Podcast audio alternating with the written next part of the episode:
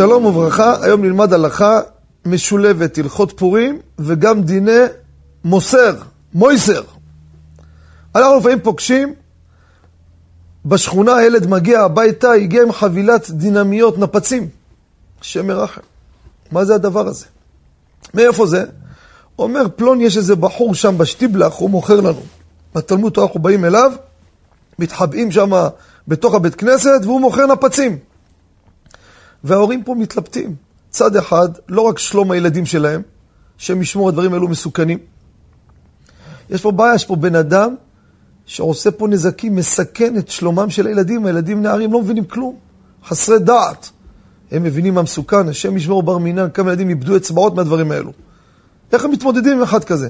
האם מותר למסור אותו למשטרה או לא? המשטרה תתפוס אותו, זה תיק פלילי.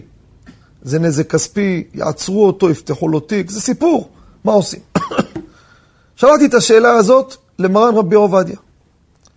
איך מתמודדים עם האנשים האלו? צד אחד גם צריך לעשות משהו בסתר, אם הוא ידע שזה, שזה אני, אם זה עבריין, יכול לעשות נזקים גם. הלכה למעשה, כך השיב מרן רבי עובדיה.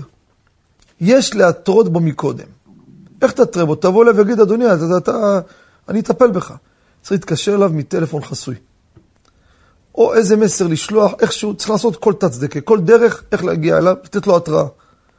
אנחנו לפני שפונים למשטרה, תפסיק מהדבר הזה, אתה מסכן את הילדים פה.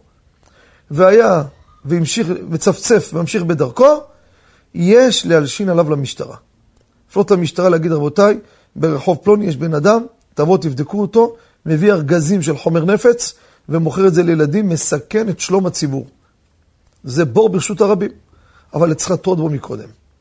למה? אתה עושה לו גם נזק מסכן. אז אם אולי תתרה בו ויפסיק, אז גם הצלת את הבור הזה, וגם הצלת אותו שלא ינזק. זה הלכה למעשה. תודה רבה וכל טוב.